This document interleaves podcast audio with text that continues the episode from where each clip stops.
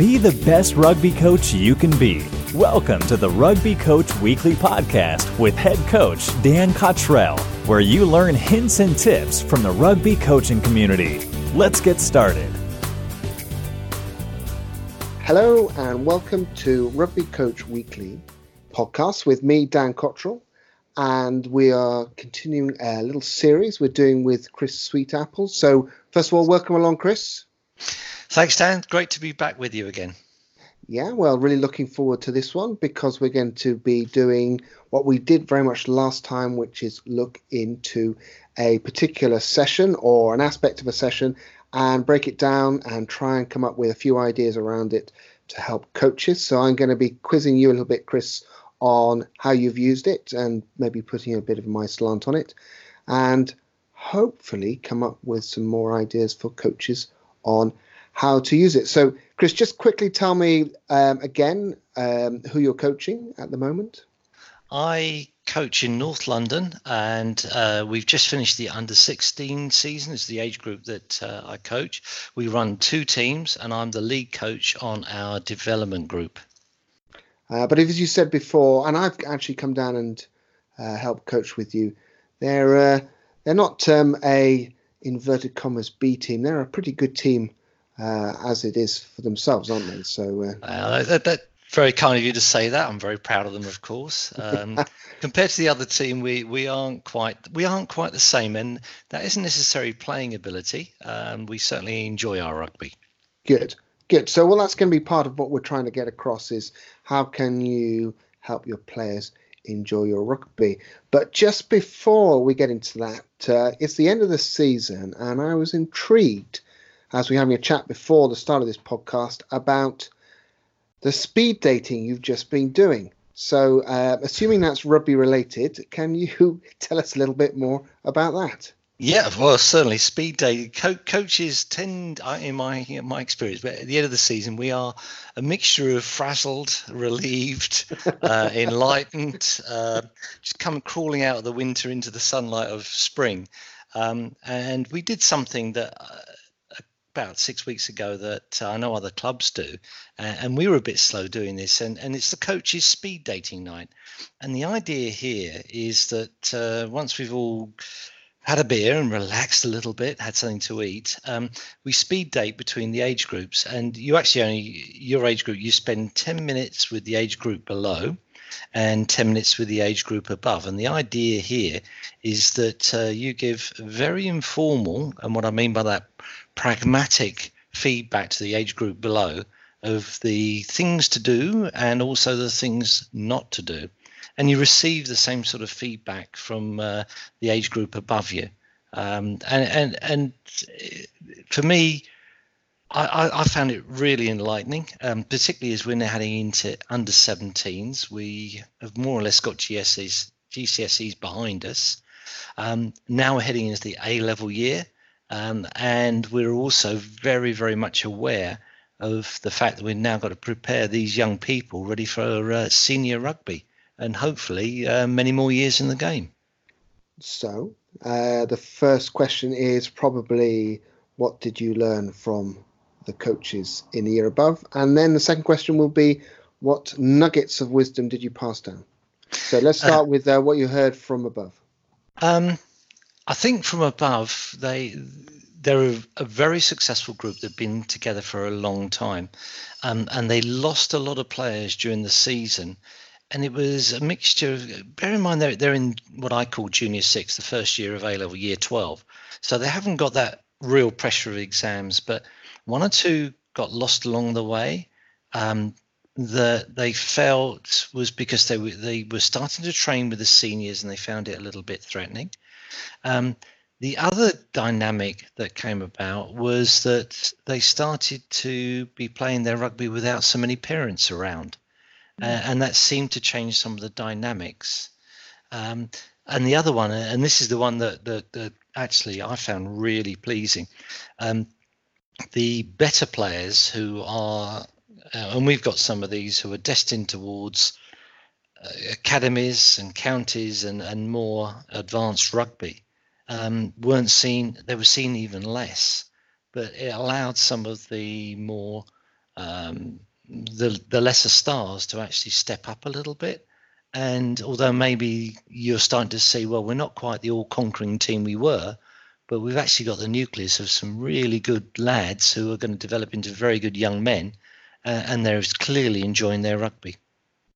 And in a from a coaching point of view, did you do you think now I'm going to change a little bit the way I coach with these boys, or is it going to stay the same? Um, the 10 minutes ended up being about half an hour, um, mainly because they were the under 8. They, they were going into the under 18s, and we are going into the under 17s, and they didn't have anybody else left to talk to. um, but um, we got along very well, and, and it did continue. We've had actually two sessions, and there's a lot going on about what we've decided to do is um, next season we're going to amalgamate our under 18s and under 17s into one group, one coaching group. Um, and the way that this came about, and it was Tony, our head coach, who, who picked up on this, is that we're quite frustrated and have been for some time about the impact of the schools rugby on the boys. Um, and I'm quite vociferous that I think some of our players are playing far too much rugby, and we tend to try and manage it we, we feel like we're on the, the, the wrong end of the stick of it. We don't get a voice talking to the schools. All those sort of frustrations bubble up, and they probably work in exactly the same direction back towards us as well.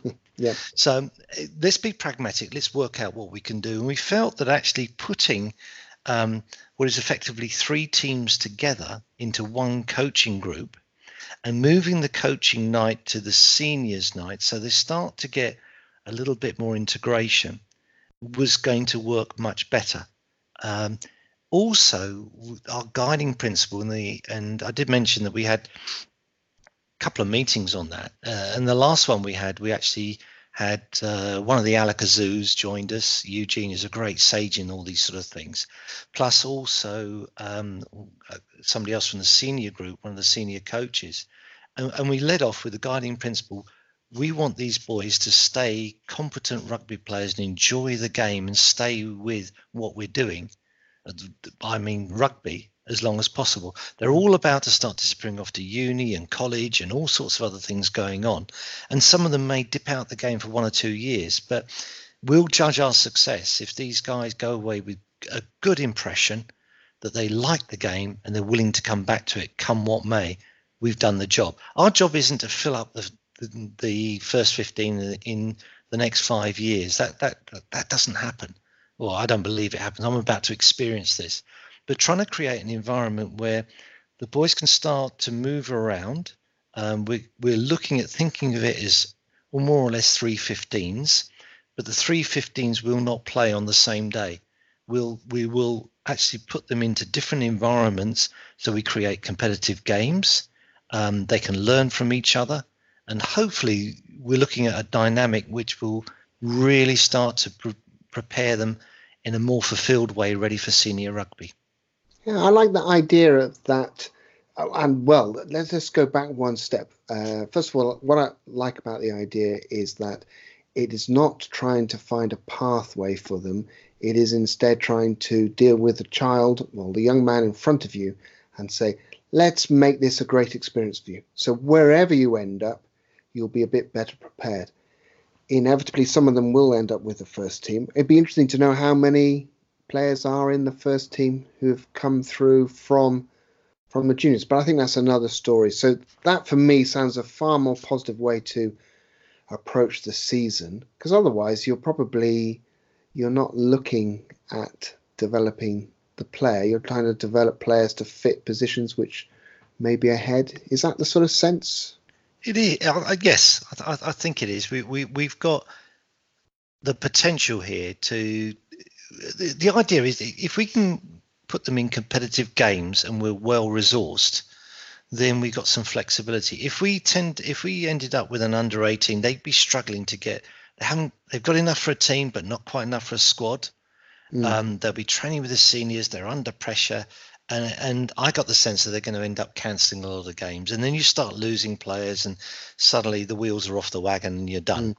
Mm. Um, on our side, uh, we've just about got enough for two teams, um, and we've only got a, one, two things to go slightly wrong, and suddenly we'll be collapsing down into one team, and that will create an issue because we've got two good teams, but they're the the the the style of the players, the way the boys are, sorry, the young men are, mm. that I'm I my concern is is being coaching the the lesser group is that we could fall between two stools. By bringing all these guys together, we start to look like a school sixth form where we have a first, second, and third 15. Um, we know who we're going to commit to two of the teams going into the league.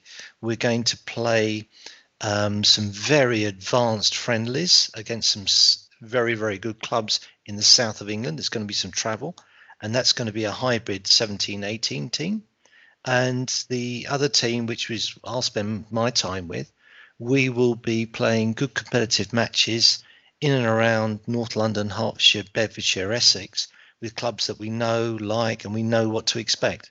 And hopefully, this will this will give us the flexibility to keep all the players interested, stimulated, um, and also critically involve the senior uh, club some of the I really want some of the senior players to get involved with coaching because they're younger than me. They're uh, hard to believe, I know, but um, I, I, I, just start to think that the more peer grouping we can do here um, could be beneficial. And I'm hesitating, Dan, because I haven't done this before, but whenever it was I started coaching, I hadn't done this before. This just feels right, and other people around us are saying this is a good initiative.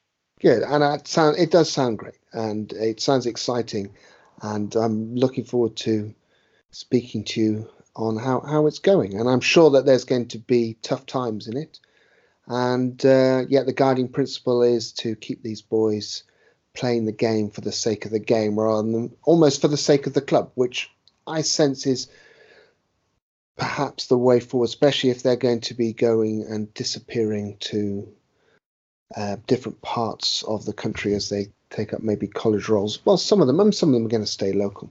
So, just quickly before we move on to the uh, the activity that we're going to talk about, what was the what would you say was the number one piece of advice you'd give to a coach who's coming up to take an under 16s team? Um, I was warned the under 16s was the hardest age group you'll ever coach, um, and it's certainly proved so far the toughest. And the the reason for that is the exams, the GCSEs. Um, the uh, first thing you have to be aware of players will disappear because their parents have decided they will not play sport they need to revise 24 by 7 um, that's not what's actually happening um, but you have to respect that Yep. This is so so important period for these young people, um, and this is my uh, Kieran. My son's going through it, and he's the youngest of three. So I completely respect it. So my advice is roll with it. You're going to see players are going to prioritize, families are going to prioritize this in a way that doesn't suit your rugby agenda. Tough, get on with it. The second thing, and this is linked to it as well, and I found this this this left me open mouth. I thought all the schools did their um, their mock exams at the same time. They don't. Hmm. The different schools have them um, just after half time, half term in the autumn. Some um, just before they break up for Christmas. Some in January. Some in February. So, best thing you can do there is is find out early as you can when the various mock exams are and plan around it. Uh, also, all your teams, all your matches, uh, and I'm thinking here about some of the stuff that Tim said about the matches in his his podcast. This is Tim Tim Ravenscroft. Indeed, indeed. Yeah. Um, talk to your teams because we're all in the same boat. And and so, I said, look, I've got this fixture, but I'm going to be missing five of my players because they're exempt. They may well say the same thing. And well let's, let's come together. Let's collaborate. Let, us find a third team. Let's let's turn it into a barbarians match. Mm. or okay let's turn let, us play a 10 aside game and play it on across half a pitch. Mm. um, but roll with it. It was my biggest advice to to the under 16s coming out this year. Find out when all this gcse stuff is and plan around it because also the pressure is on the boys in that department they want to be out in the fresh air throwing a ball around with their friends so keep keep the show on the road, whatever it takes. Great, and That sounds fantastic advice, and uh, probably. I wish I'd had that advice when I took my under 16s through as well. Uh, right, we're going to look at an exercise, a game actually, and uh, the game is called Snapback Ruck Game. And Chris, can you just talk us through the game? Okay. And, uh, well, talk, talk us through the game, but also how you'd set it up as well. Yeah.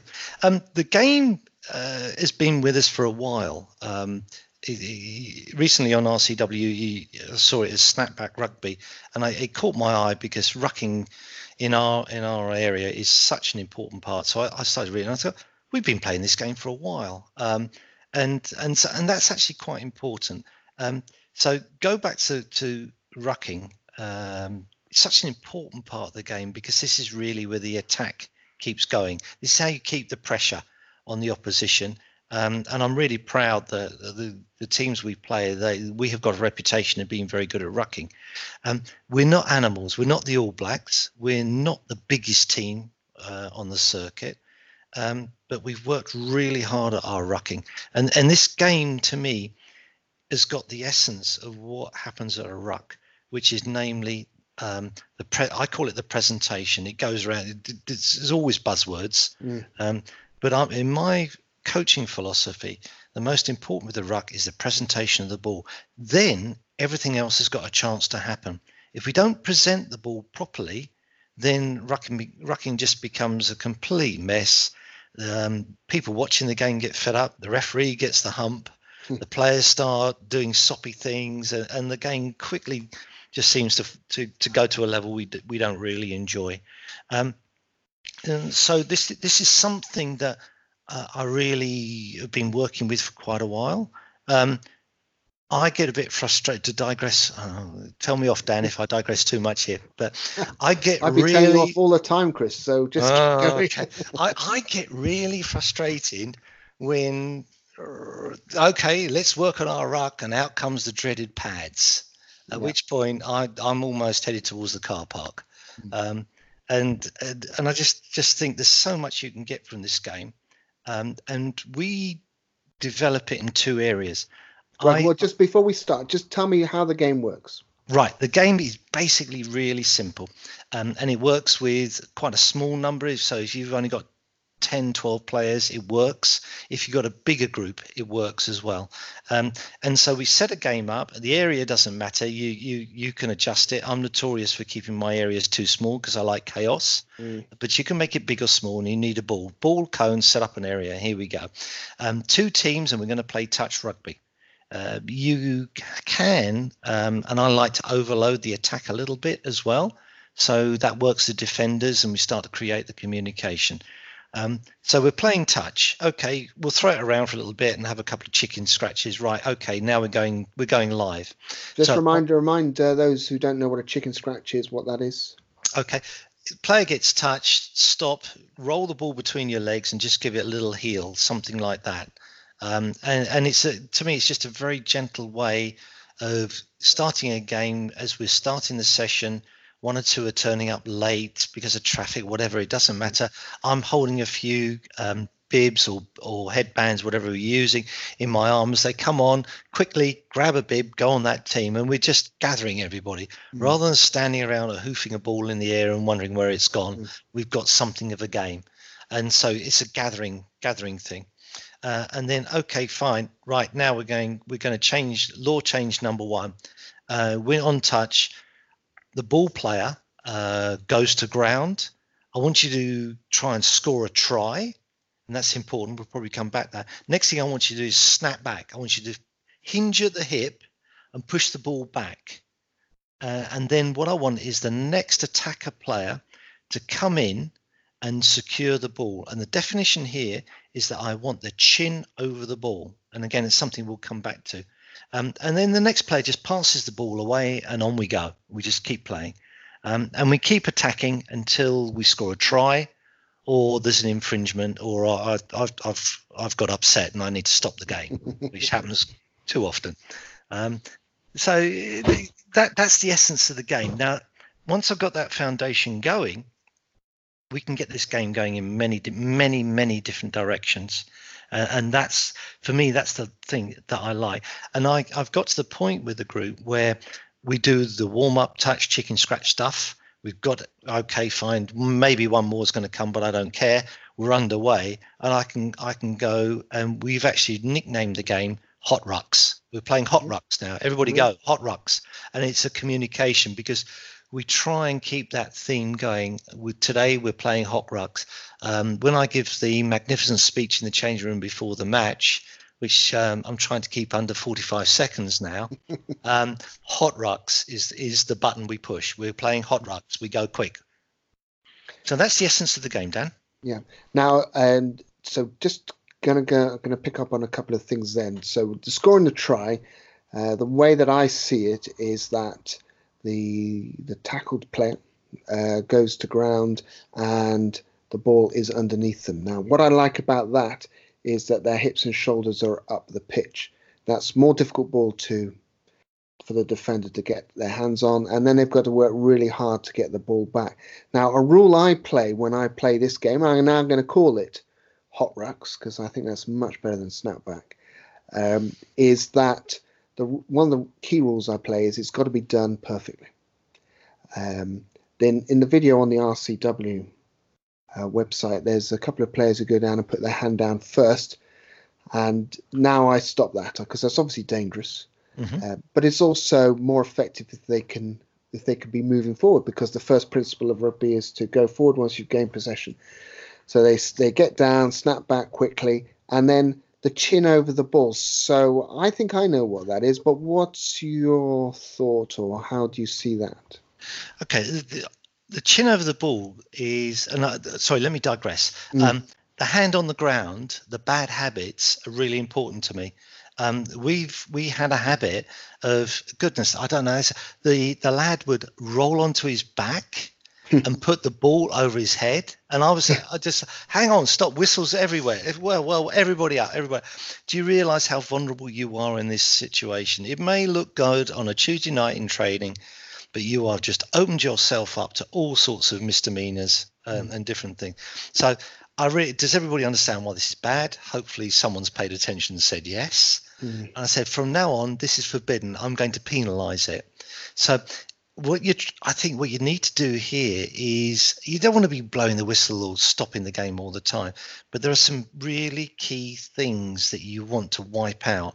Bad habits. So you mm. mentioned the hand on the ground, the I don't know what to call it, the lying on the back, gen, gently mm. pushing the ball over your shoulders, mm. waiting to be stamped on in the in the stomach or worse. Mm. Um, these sort of things, and this this is the right time to do it. Um, and the other thing you oh, I've only done this once or twice, but it's just got into my mind is that sometimes you get particular players who've got particular bad habits. And sometimes we can we can have a little bit of banter, a little bit of teasing. Got to be careful with this. The right hmm. character, it can be very positive. The wrong ones, it can be extremely destructive. Destructive. Um, but trying to grind out or remove these bad habits and reinforcing the good habits. So when we get somebody who does a good one, um, whatever it may be, who's been struggling with certain bits of the technique, really big it up, make it enormous, make them sure they know that they've done something really well. Yeah, good. And positive reinforcement is is is very key. And there there are ways that you can use positive reinforcement without even telling them what they're doing well, and eventually they get this idea that they're it's uh, like uh, giving a dog a biscuit every time it does uh, does an action, and they get used to it. Yet here they know very clearly why they've why they've done that. Yeah. Now, what's uh, what's the chin over the ball? Then? right, that... the chin over the ball is something that I, am trying to remember the origins of it.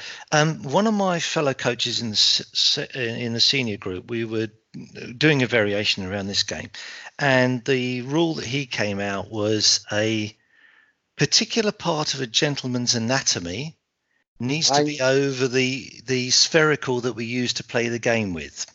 I think you're talking about bobbing here, which hmm. uh, uh, is uh, is actually I will admit is my expression, but I've changed it to hobbing.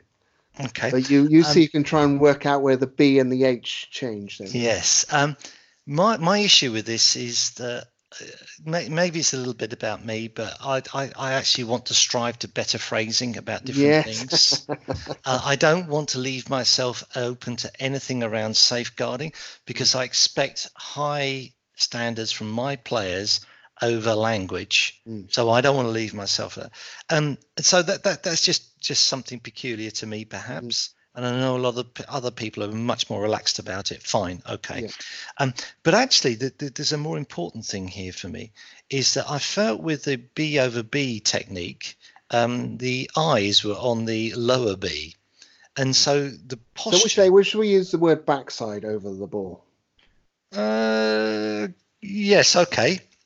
Yes, backside over the ball. Um, Yeah. now the player is looking to see where his backsides are, uh, and he's got a. Um, I remember the, the the the MIDI description is is now I've got an angry cat back, and my head is tucked down, and I can't see what's. Well, I, or I may be able to see something that's swinging, or some things which are swinging. I can't Yeah. see. I can't see anything else. If I'm going to do my chin over the ball, I've now looking up through my eyebrows and I'm spotting the threats. Yeah. I'm confident of where I am. I'm aware. I'm actually able to take on all those tower of power type positions. Yeah. And if a threat comes out somewhere unusual, I can react to it in a much more proactive way. And for me, that I've got some nice discipline things which makes me feel good, but also I think for the from the player's perspective, we can now become a lot more proactive on defending our ball at the ruck.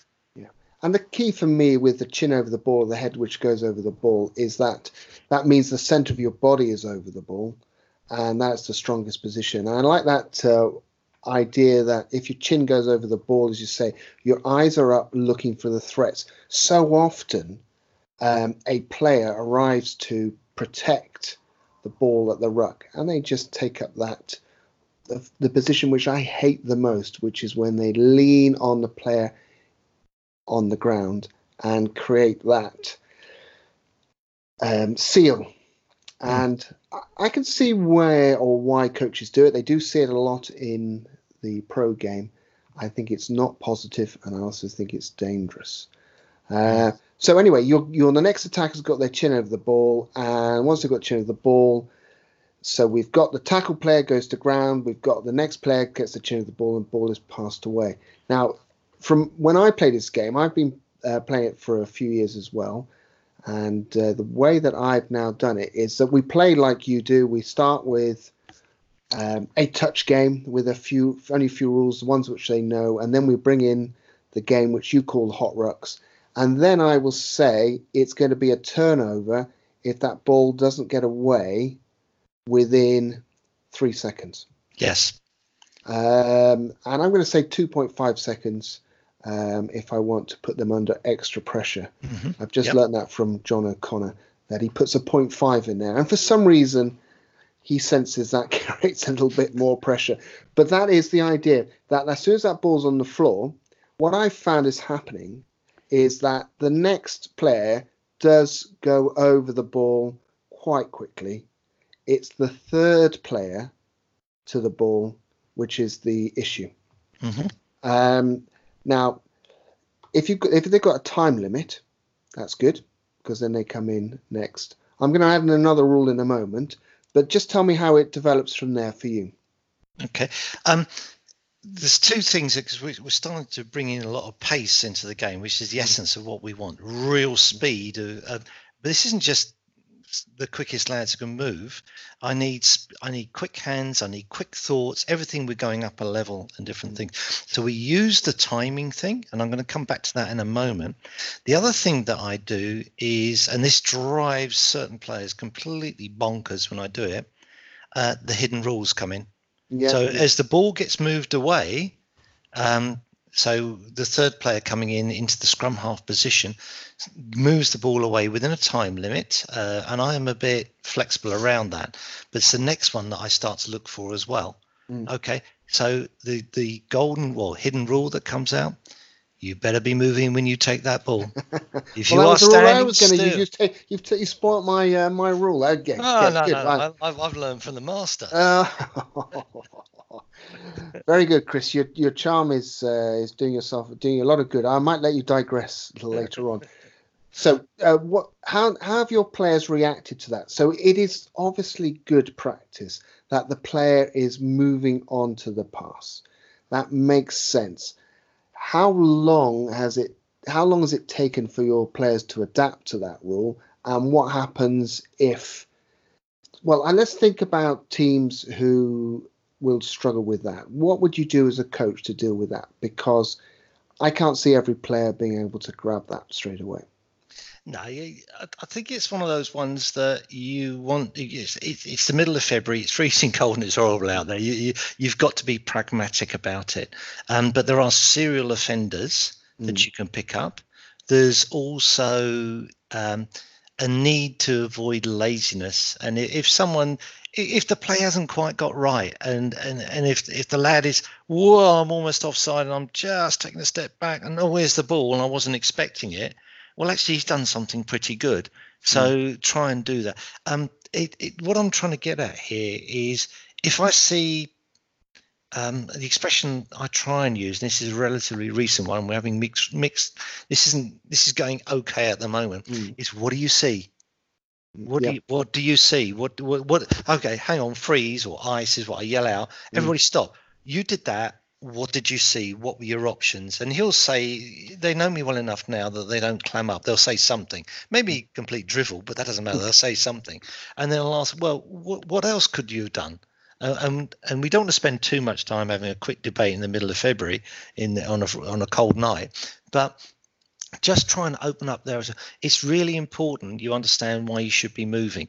If you're in a situation where you mm. just can't move, and I'm glad I got the ball because we're going to have another ruck, we'll try again that's more than good enough. But if you're being lazy, if you're not, and I'm trying to challenge them a little bit, say, okay, let's do it more, let's do it better.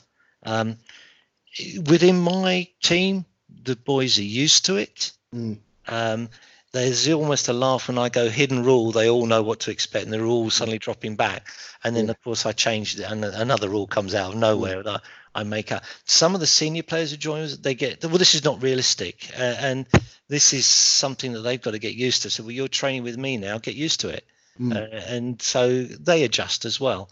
Uh, and I think the bottom line here is you're challenging the players, and there might be different ways, different times, and you wouldn't challenge them in the same way uh, after 45 minutes into the session as you might do in the first five ten. Yeah. So I'm thinking now that uh, players who are used to it, they'll probably understand where they've gone wrong and change their behaviour straight away. So with maybe younger players, and I I love the idea of trying to get players to run onto the ball. So I'm keen to try and push it in every session. So what I, I do is I've now changed uh, the the ruling in a sense. So originally, if you're not running off the ball, it's a turnover. And mm-hmm. if it's a turnover, the players don't like that because they've lost possession. And there's nothing mm-hmm. better than having your hands on the ball. So instead of immediately turning over, if a player makes the mistake, they get uh, they lose a life. If they make it again, if they make the mistake again, I will shout at them um, something along the lines of different. And that means for them to shout back at me immediately have they acknowledged the mistake? I need to run onto the ball, running onto the ball. That's their second life gone. And if they then make the mistake again, then uh, it's a turnover. So mm-hmm. they're allowed to make the mistake once. Um, mm-hmm. And I will highlight it to them. They know that then I'll shout, that's a life lost.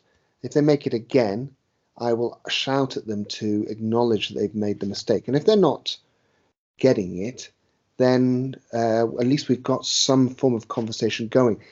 And then the next time it's a turnover. And as you've said, you don't want to stop these games too often because that's what players hate. They hate mm. the coach stepping in and keep talking to them. Let's do it as the game is going on. Yeah. And that is much better for them. But also, another thing I've tried to do is, and you've got, and I know when I work with your players, you've got three or four players who are pretty switched on to rugby. They know what's going on. They probably understand where you're coming from as a coach. Get them to coach it as well. So you might sh- be shouting out to uh, the captain of the attack, uh, reminders, reminders, reminders, and they will be then, as they should do in a game, reminding their teammates of what is good practice. Because in the end, um, you are on the sideline and you can shout and bawl as much as you like. And we know from the sidelines that nobody listens to us. Mm-hmm. Mm-hmm. And now the players are actually taking control of the game. Yeah. So um, I'm thinking about um, less experienced players. At what age would this snapback game work in your estimation? I mean, I know you've only run it perhaps with under 15s, under 16s, maybe a year younger. What what age group would you bring this one in at? I th- I'd, I'd suggest you could do this as soon as we're doing contact. So um, uh, this was under nine because we were doing the continuum back then. We're, we're the last age group coming out the continuum. Um, but I, I think as soon as you've got contact, and, and almost, I think, is it under eights is the last tag year? Yeah. In the spring, when you're sort of thinking, yeah, we could we could adapt this round tag, um, and mm. just the idea of bringing in new good habits because we don't have to do the contact. You can still do the tag, go to ground because the first essence of mm. contact mm. is with the ground. Mm. So I, I, just think this is a fabulous game that you can take in in different different areas. So as soon as practical, under nine, Dan. How how does yeah. that sound to you? Well, I think that. Uh, well, first of all, I probably would say that under eights, I would stick with the tag, only because the RFU, quite rightly, and the WRU are very nervous of doing anything which is outside the tag area, and it has changed. Uh, I know that you're now you're you've been through there, but they are very sensitive to that. So I wouldn't do it under eights, but I think under nines, the contact with the ground is vital, and this game would really help that because that confidence on the ground does help the the pressure. Of course, they don't have to get their chin over the ball no, at under no, nines, no. but they do it under ten. So that would then so you could play the snapback uh, game without the chin and then under tens you would bring in the chin rules. So I think that would that would work, um, and I, I sense that that would be a way forward. Now, uh, from a coach's point of view, uh, what sort of when would you change the game up? Um, what what signals would you be looking at to say I'm going to progress this game? once I get a rhythm into the game and everything, everybody knows what's going on. Now I'm ready to, to change up. Um, with our group, we can go through this quite quickly. And there's two now. There's two areas I take this in. The first area we're in training, so we'll move through because we're using touch. We're going to move to grab, and we may stop at grab. Um, that's all I want because the, the boys naturally start to feel a bit the, the need for a bit more contact. Mm. I also will go up to tackle as well, full blown tackle, um, and the then we start to build up the game in any direction we want to do. So, do we want to add a defender? Do we want to compete for the ball? Should we make the pitch bigger? Shall we even up the numbers? Uh, and we can go in all those sort of directions. The other angle i do and i use this as a warm-up game before a match. So um, we try and keep our warm-up although we're looking to change it for this season but that's probably another discussion for another night. Um, our warm-up before a match is typically about 40 minutes before kickoff we're on the pitch. And we go through various bits and pieces to get ourselves ready um, five minutes to go before kickoff, we go to hot rucks. And at this point, there's obviously a nervous energy, uh, and we are full blown, full contact. We're five minutes away, mm. uh, and uh, and um, we do the uh, do the counting. One sec rucks, ball goes down, one sec away, one sec away, yeah. and everybody's screaming each other, one sec away. Um, I try and get the dads involved, and we, we, covered this before. We'll do it in a corner of the ground, mm. so the dads are screaming and screeching, and so the blood is really starting to pump. Mm. Um, and so that's the other direction as well. And again, it goes back to the essence of this game is I can do so much with it because I've got a core game running, and I can go in different different angles as well. Going back to the training one, one of the things that I would try and do as well. Um, I've got one or two characters who seem to like to lurk around in certain positions in the dark. I've got a, mm. a very powerful prop forward who suddenly reincarnates himself on a Tuesday night into Liam Williams and wants to hang around the back and leap in the air and do scorching runs. Um, so we have to reprogram him, um, which can be a lot of fun as well. Um, Sorry, I've done. so it depends on the circumstances and what we're trying to achieve. And again, I'm going to relate back to something I think Tim said, Tim Ravenscross said about over coaching from the match before. Mm. That we've had a bad, bad Sunday morning on this particular area, and for the next 45 minutes on on the Tuesday night, I'm going to ram this down your throat. Well, okay, we normally do this well, so let's not overreact, but let's build. Let, let's just look at it and different things. Right.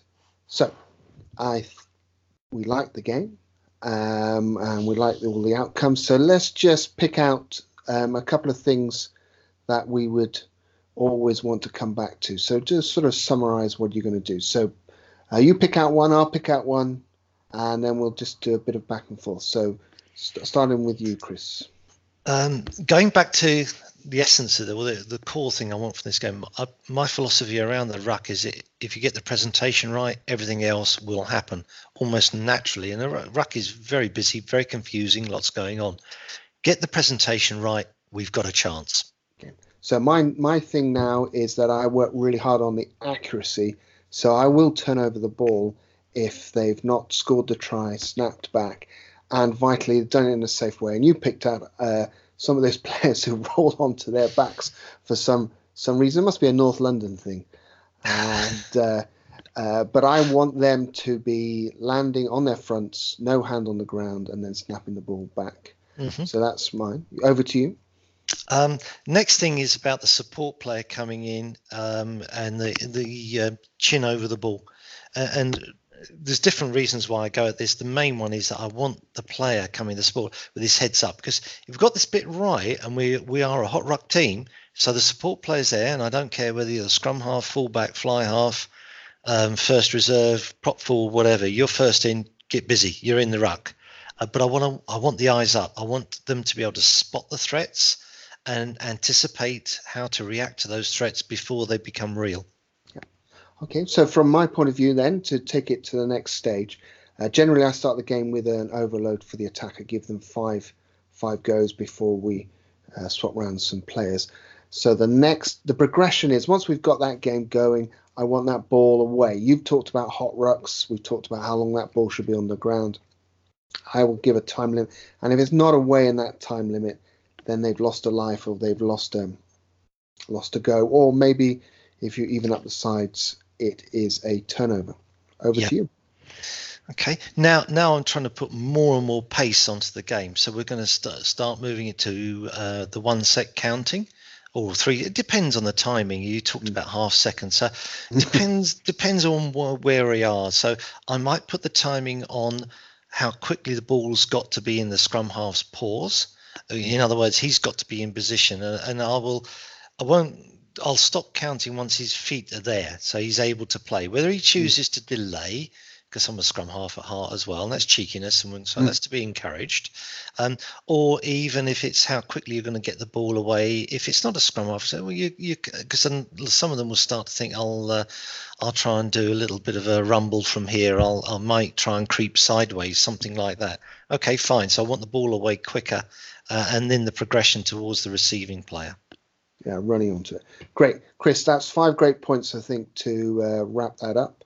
Um, and a game that I shall be certainly going back to um, time and time again, and one that I'm sure you'll be using uh, with your new group of under 17s, under 18s. So, Chris, as always, thank you very much for your thoughts and ideas, and I hope that you um, you felt that you got the the essence of the game across as well as your take on it.